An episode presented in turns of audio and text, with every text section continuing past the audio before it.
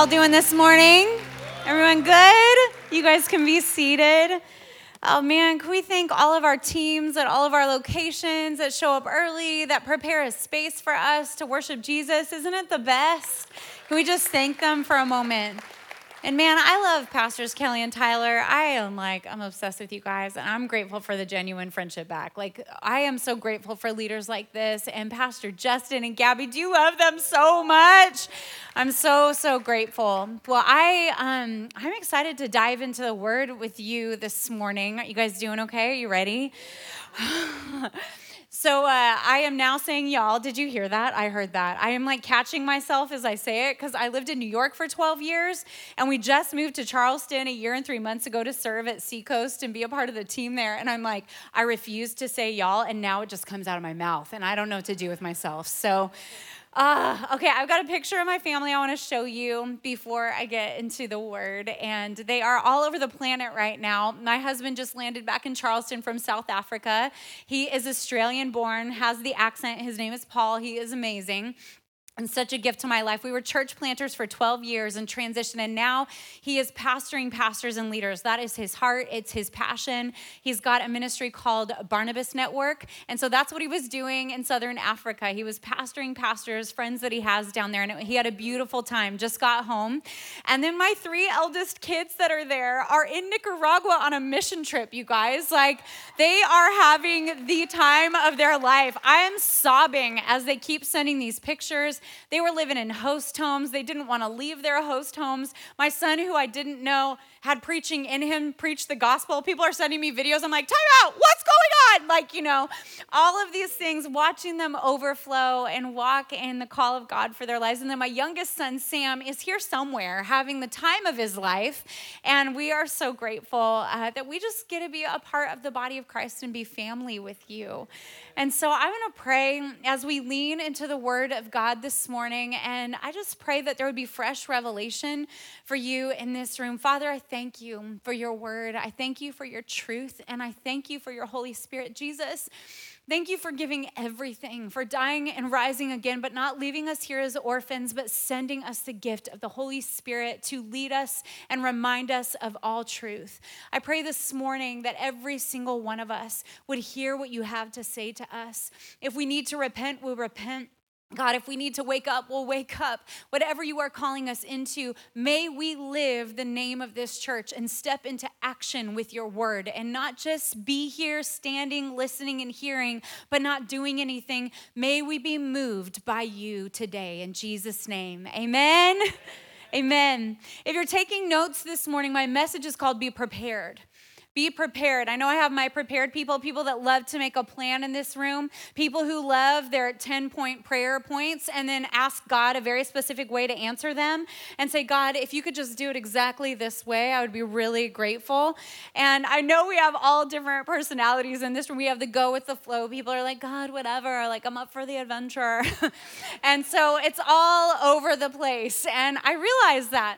I was thinking about how with our four kiddos, every single time from the womb to when they were born, every single night we pray over our kids to the point that my 17 year old, who has graduated from high school and who is leaving us and going back to New York, rude.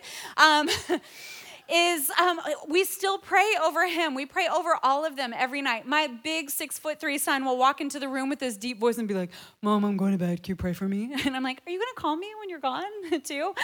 But I love praying over them. We pray over their dreams, we pray over everything. But one of our greatest prayers from the time that we knew we were going to have these children would be that they would encounter the radical love of God for themselves. Knowing that my faith and my husband's faith could not be their faith faith, but we have just pray over and over again that they would know your deep and abiding love, God, no matter where they go, no matter what they do. God, would you rock their world? Would you encounter them? This is how we love to pray over our children. And of course, like part of my plan was that I also will have a front row seat every time something good happens in their life. I just want to be there. I want to be a part of the party. I want to see the goodness of God. But he's like, you know what? I got this. If you would let go of control, Andi, I could just take care of a lot more. And, you know, I shared some of this with the women when I was here in the fall, but I want to share it with all of you because it was just this beautiful way where we try to like finagle things and make them happen, but then God's like, I got it. I got your kids. I've got your marriage. If you would just lay it all down and let go of control, I could move. And so uh, last summer, my husband and I celebrated 20 years of marriage, and we thought, you know, that's worthy of like a night or two away, right? Some of you in the room are like, we just did one year and we're so proud of ourselves. You should be. Every year, every month of marriage is a miracle, right? As we lean in and lay down our lives for one another. So praise God. And so, um, anyway, we were we were celebrating, and my my three eldest were at summer camp, but my youngest wasn't old enough yet to go to summer camp, and so we sent him away to be with my mom and dad and my brother and sister-in-law, who run these wild, amazing tent revivals in North Carolina. And so they go out on the streets and they lead people to Jesus. They bring them in, they get them baptized. I mean, they've got deliverance happening. It's all going on. So that was Sam's summer camp. So he goes and we get this phone call while we are relaxing together. And He's like, Mom, Dad, I just listened to a prophet speak for three hours. And I was like, Whoa, were you bored? And he's like, No, it was amazing. And he recounts the whole message. I was like, I repent, Lord, forgive me. But I love that, like, it spoke to him so deeply. And he goes, And I, I have a question. Can I please get baptized? And at first, I'm like, Yeah, of course. And then I was like, God, isn't this about me? Like, I want to be there, right? and you know what? We were like, yes, babe, get baptized. I think we've got some pictures of him with my brother and sister in law baptizing him after his world got rocked. And he comes out of the water and he tells us, he calls us afterwards and he goes, Mom and Dad, when I came out of the water, I felt the presence of God all over me. We're just like, what? Are you serious? And it was like this reminder that, oh my gosh, we've been crying out to God to move in this way. We've been being prepared for Him to pour Himself out. I just actually, since I'm supposed to say this, I, I just saw these empty vials of oil, actually. They were empty. And that during this time that we're together, the Lord is going to pour something fresh and something new into your vessel. Some of you feel weary and tired and done and over it. And the Lord is saying, I have and I am more than than enough. So, you know, we were just so excited and overjoyed. And I'm like, that is so cool. But then fast forward a couple of months, and I'm preaching in Detroit. And I get down from preaching, and my daughter is at our church's women's conference that I wasn't able to go to. Told her she could skip school. She was really excited. And she's sitting there, and, and I my phone is blowing up after I get down off um, of the platform. And it's like, please FaceTime, please FaceTime, please call us. Your daughter wants to get baptized. I'm like, seriously, God? Like, thank you you, but seriously, can I just be there, you know, for one of these? He's like, well, it's actually not about you. So, uh, so, anyways, I get on FaceTime and my daughter is just, again, I think they have pictures of this, and I am ugly crying. I'm sobbing. I mean, I there's me on FaceTime, ugly crying. It is the if you zoom in, you're like, ooh, that's not pretty, right? But these are two of my best friends, mothers in the faith that have been raising and loving my daughter, and they are the ones that got to got to baptize her. I mean, look at this. I feel it down on the inside, and she's like, she loves that. I feel it down on the inside. You know that song? Cause the water is wild. What that song? So she, look at her, look at the joy over everyone, and I was like, you know what, God, thank you. Thank you for answering prayers because you know what? Here's what I've learned. We make our plans, don't we? We make our way, we're like, Lord, bless our plans, but the Lord determines our steps. We make our plans, but the Lord determines our steps. But I want to ask you a question this morning.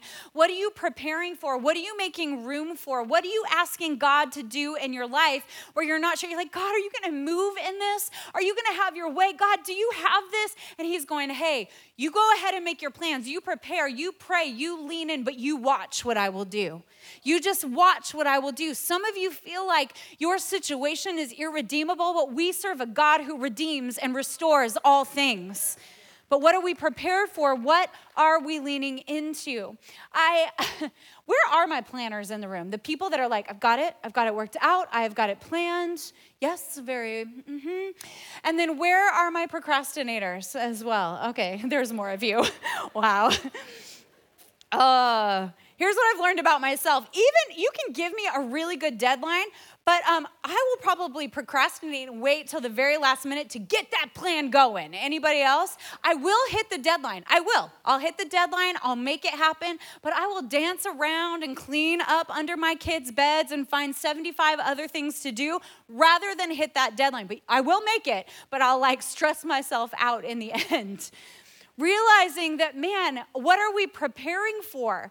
But you do give me that deadline, and you know what? I will get there. I'll hit it, I'll get the deadline. but oftentimes I'm procrastinating and preparing and doing a whole bunch of other things.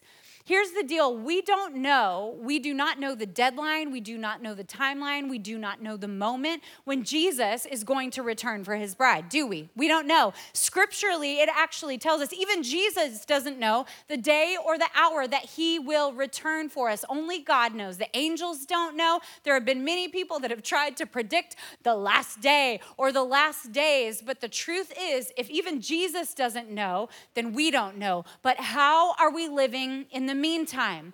Are we prepared for all that is to come or are we procrastinating?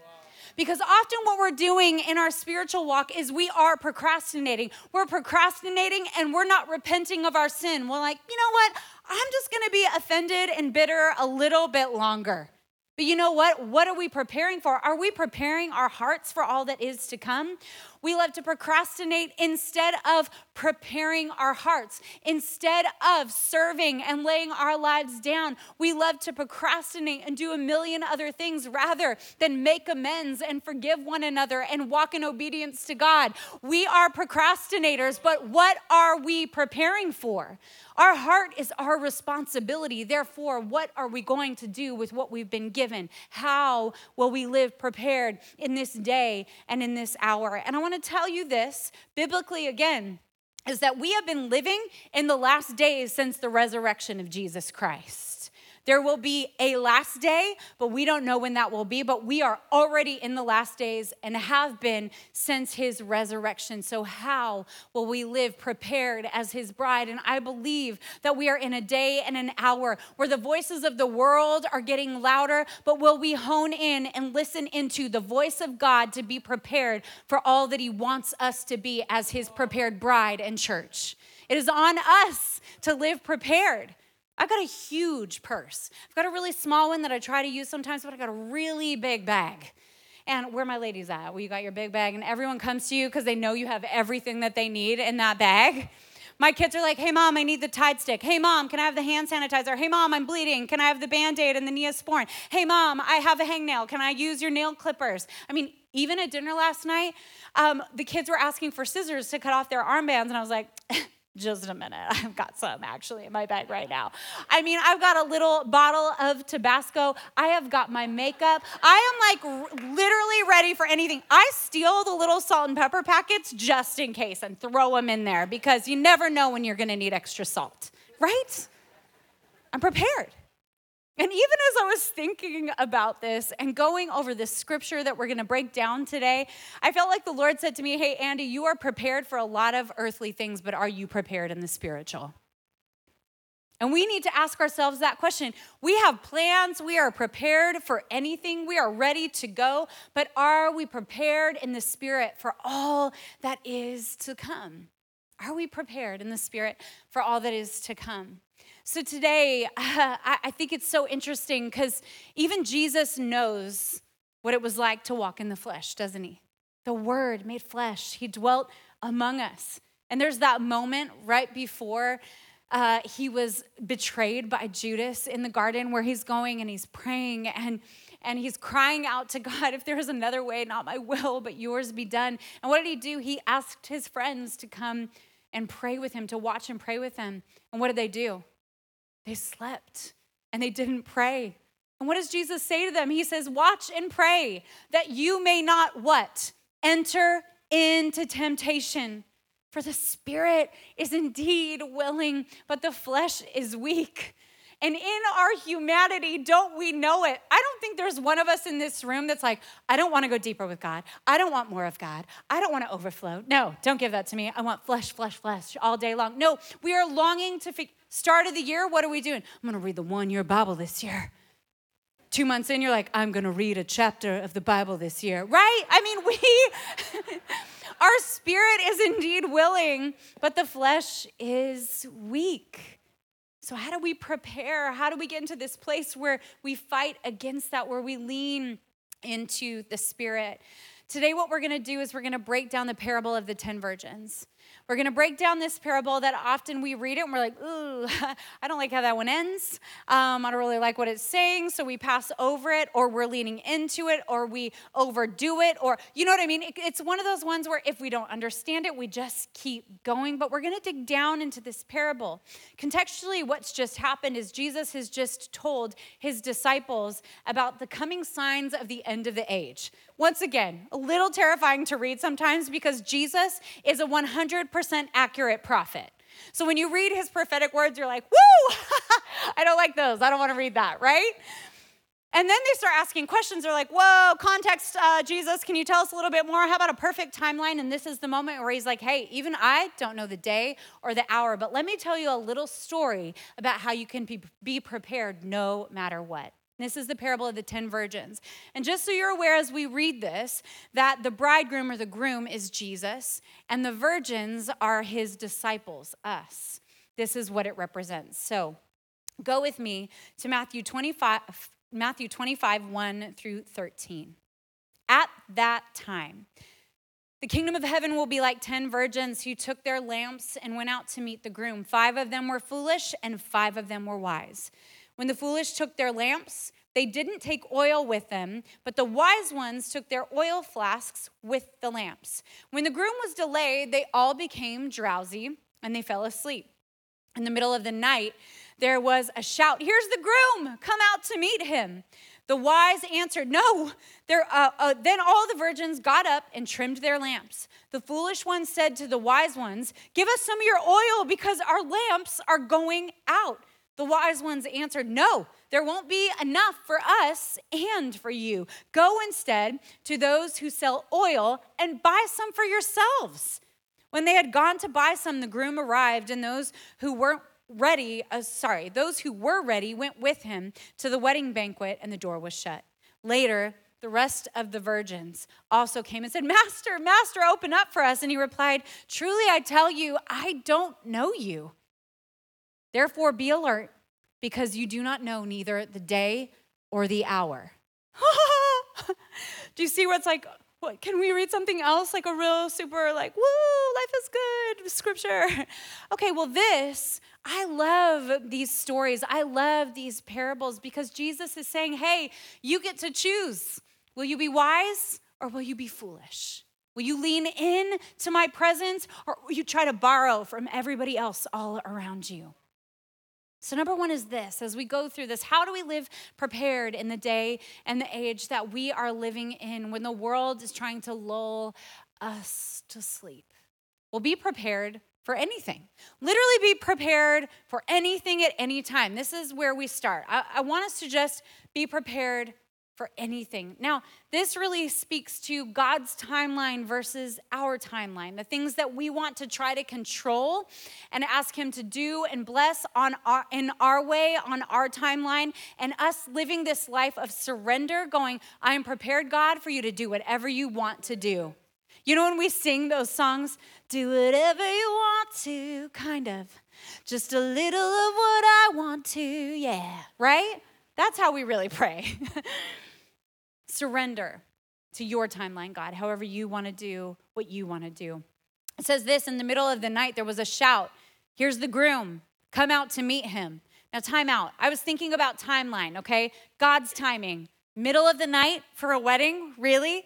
So I love my sleep. I really, really do. I'm a morning person. So if I have gotten ready for bed and I am sleeping, I'm in that deep sleep cycle, and all of a sudden there's a knock on my door that terrifies me, you better believe I'm not prepared to go to a wedding. When they're like, wedding time, I'm like, you're gonna have the wedding without me. I'm going back to bed, right? But here is the deal. What is Jesus is trying to display and show to us is that, hey guys, I don't even know the day or the hour, so therefore be prepared at any time to get ready and walk out and follow Jesus to the wedding banquet, right? This is what he is saying. There's a different timeline. So, what does it look like to be prepared? What's the difference between the wise and the foolish virgins? What's the difference? Where, well, simply put, we can see through the scripture that the foolish didn't take oil with them. They didn't bring extra oil except for what was already in the lamp. And the wise took extra flasks of oil and preparation. And when I looked at this, I went, oh, I see what's going on here. This is the difference between presumption and anticipation. Presumption and anticipation. Do we presume, like, you know it's fine, it's fine, I'm fine? Or do we do we assume that God's all got it all taken care of? Or are we living with holy anticipation, leaning in for more of who He is and what He has for us? Everyone had oil in their lamps. All 10 were invited. All RSVP'd yes to the party. All gathered at the bridegroom's house. All had their lamps. See, here's the deal. We look around, we have no idea what's going on in each other's lives in this room, do we? We all have lamps. We have all been given oil. We are all following Jesus. And if you're not following Jesus in this room, I will give you an opportunity to do that, to follow him and give your life to him at the end of service. But we can't tell the difference. You couldn't tell the difference. All of them went to sleep. There is nothing wrong with rest and nothing wrong with going to sleep. But wisdom prompts watchfulness and demonstrates preparation. We all nod off at times, don't we? But we need that spiritual caffeine to wake us up again. And that's what we need to lean into. The unwise, again, they walked in presumption. Surely this is enough oil. But the wise, what did they do? They walked in anticipation, ready for, who it could be longer, could be shorter, we don't know, but I'm ready for anything. I am ready for anything. And there are two elements here that I see as well it's being prepared and what happens when delays test us, right? Being prepared, but also what happens when delays happen in our lives. I mean, I when I pack to go somewhere, even if I bring a carry-on, I don't know how I do it, but I can squeeze so much in there. Couple extra outfits, extra pair of shoes. I don't know if I'm gonna wear my hair naturally curly or if I'm gonna blow it out. So I need all the products and I need my little mini hair dryer that has a diffuser on it. I also don't know how I'm gonna feel shoe-wise. So I need the options, the ones that I'm gonna wear on the plane, but also maybe a heel and maybe another sneaker, just in case. I went with sneakers today. I'm not in the mood for heels. So therefore, I am ready for anything, and I'm also prepared for you. So, this is about preparation. What are we ready for? But also, what happens when things are delayed? How do we act? What do we do? What comes up for us? I mean, even as I fly, I love watching people when delays happen. I am a people watcher. Maybe you are the angry person on the plane when there is delays that I am watching, or maybe you love to watch the people too.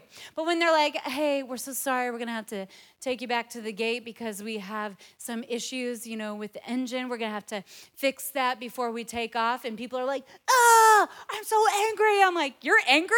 We could die. Like, I want them to fix this problem before we take off in the air, right? Okay. And what? Yeah, fix it all, please. And you think about that, when delays happen in our life, what does it do? It tests our heart. What comes out of us in the middle of a delay? This is what happens in a time of preparation. Allow those gross things that are in there to come out so that you can repent, so that you can bring your sin out into the light so it has no power over you, so that we can forgive and make amends with one another. If we are angry and bitter and offended, let that come out in the middle of the delay so that you can prepare your heart to be in the presence of the Almighty for all of eternity. Amen. What are we preparing for? And what do delays do? How do they test us? So, are we living in presumption, trying to control the outcomes, not really ready for extra time if that's what it takes? Or are we surrendering all and living in anticipation for all that is to come? Okay, number two is this don't live on borrowed oil. Don't live on borrowed oil. It says this Then all the virgins got up and trimmed their lamps. The foolish ones said to the wise ones, Give us some of your oil because our lamps are going out. And the wise ones answered, No. Like this is, do you have friends like this in your life with really good boundaries? You're like rude, right? No. there won't be enough for us and for you. Go instead to those who sell oil and buy some for yourselves. Get it for yourself. We live in a day and age where borrowed oil in the body of Christ has become the norm where we listen to everybody's little snippets on Instagram that we listen to and we love. And even I post them sometimes, okay? So I, I want you to know, or we read other people's books, which I have written books, or listen to podcasts, or read commentary, or listen to a message on a Sunday. I want to tell you something. That's technically borrowed oil, but why does this matter? Borrowed oil is meant to be catalytic in your life to cause you to go, I need more of this. I need to run into the presence of God. I need to dig deeper into the Word of God. I want to tell you something. Do not take my word for it.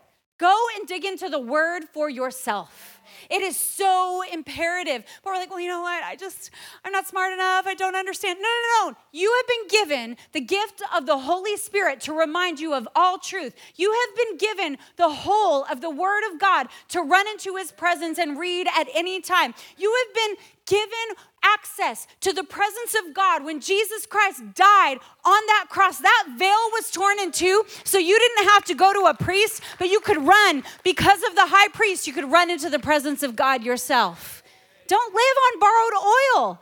There's not any scarcity mentality in the body of Christ. We need to break the back of that thing where we think that we need, I need, I need you to tell me, am I good enough? Am I smart enough? No, read this, it'll tell you. You are created in the image of a loving, amazing God who knit you together in your mother's womb, who have given you purpose and place before time began. He is good. There is more than enough. When we look at this, I This is a, a replica of a Herodian oil lamp uh, that I got in Israel. Just kidding, I got it on Amazon. But when you look at this replica, it's kind of cool to see. This is what the oil lamps would have looked like in some way, shape, or form, filled with oil and burning, right? So these, these 10 virgins show up at the bridegroom's house. They go to sleep with their lamps burning. But then at some stage, their lamps go out. But what did the wise virgins bring? They brought an extra flask of oil. So often we do just show up to the party with what we have, but there is more. And there is more than enough for you to go and get. It says, Go to those who sell oil and get some for yourselves. Guess what we get? Free access to the presence of God. We can run into the shelter of the Most High and find rest under the shadow of the Almighty and say, The Lord, you are my Lord, my fortress, my God in whom I trust. He is the one that we can run to at any time, at any place. And when you feel empty, sometimes the best thing that you can do is operate in a place of spiritual disciplines. Do things where you're like, well, I don't feel anything when I run into the presence of God. I don't feel anything when I pray. I don't feel anything when I read. Who cares? You are actually still receiving His love. You're receiving His truth. You are in His presence, whether you feel it or not when I drop off my youngest, there's this roundabout that I drive around, and, and I drive around it right after I drop him off and drive down this specific street. And while I do that, there are two things that I do. I either intercede for a specific person at that roundabout and pray over them, that I've committed to pray for them, or I sing this song. Have you heard that song? You provide the fire, and I'll provide the sacrifice. You provide the spirit, and I will open up inside. Fill me up, God. Fill me up. Fill me up, God. Fill me up. Here's the deal you may feel empty and dry, but there is more than enough in the presence of God as we run to Him and go, God, I feel nothing. I am tired. I am weary. I feel broken and alone, but you are more than enough. So therefore, I ask you, God, fill me up, God. Fill me up afresh. Fill me up anew. Just remember, there is no scarcity in the presence of God. We need to break the back of the scarcity mentality, thinking that we need to go everywhere else to get something else that we have complete and total access to in His presence. Amen. Amen. And the last one is this. The last one is this is stay alert. Don't hit snooze. Stay alert, body of Christ. Don't hit snooze. It was probably the middle of 2020 when I just had impressed upon me. It was like the Holy Spirit was nudging me, saying, Hey, Andi, there's an alarm going off. There's an alarm going off. Don't hit snooze. Don't hit snooze. It's getting loud out there. The world is trying to lull you to sleep and confuse you and speak to you and say, Look this way, look that way. And the Lord's like, Look at me and don't hit snooze. Stay alert, Andy. Stay alive and alert and awake. Don't hit snooze. The scripture says, what is the last thing he says? Therefore, do what? Be alert because you don't know either the day or the hour. Be alert. That is all throughout scripture, all throughout the New Testament. Be alert.